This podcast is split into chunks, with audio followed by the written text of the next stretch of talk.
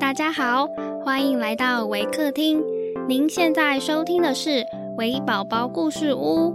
本节目为台湾维客公益行动协会远距陪伴服务项目，透过讲故事的方式，陪伴我们在全球十一个国家、四十八个服务据点的孩子，让疫情所带来的距离不再是距离。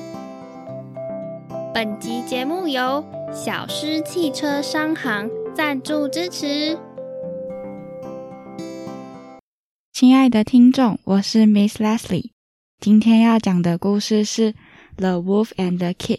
本故事将以英语进行。Hi everyone, I'm Miss Lesly from Waker. Today I'm going to share a story about The Wolf and the Kid. There was once a little kid whose growing horns made him think he was a grown up billy goat and able to take care of himself.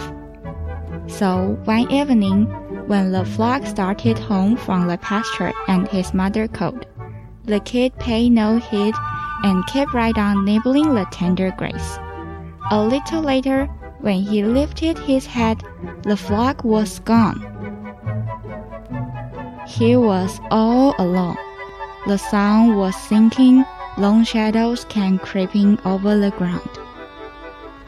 A chilly little wind came creeping with them, making scary noises in the grass.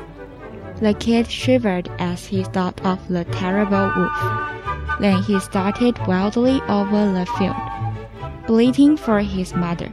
But not halfway, near a clump of trees, there was the wolf. The kid knew there was little hope for him. Please, Mr. Wolf, he said, trembling.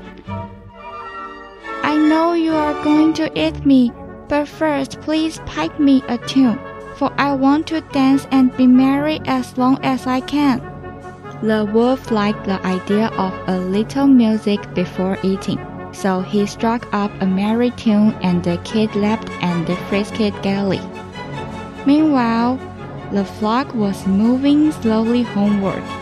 In the still evening air, the wolves piping carried forth. The shepherd dogs pricked up their ears. They recognized the song the wolf sings before a feast, and in a moment they were racing back to the pasture.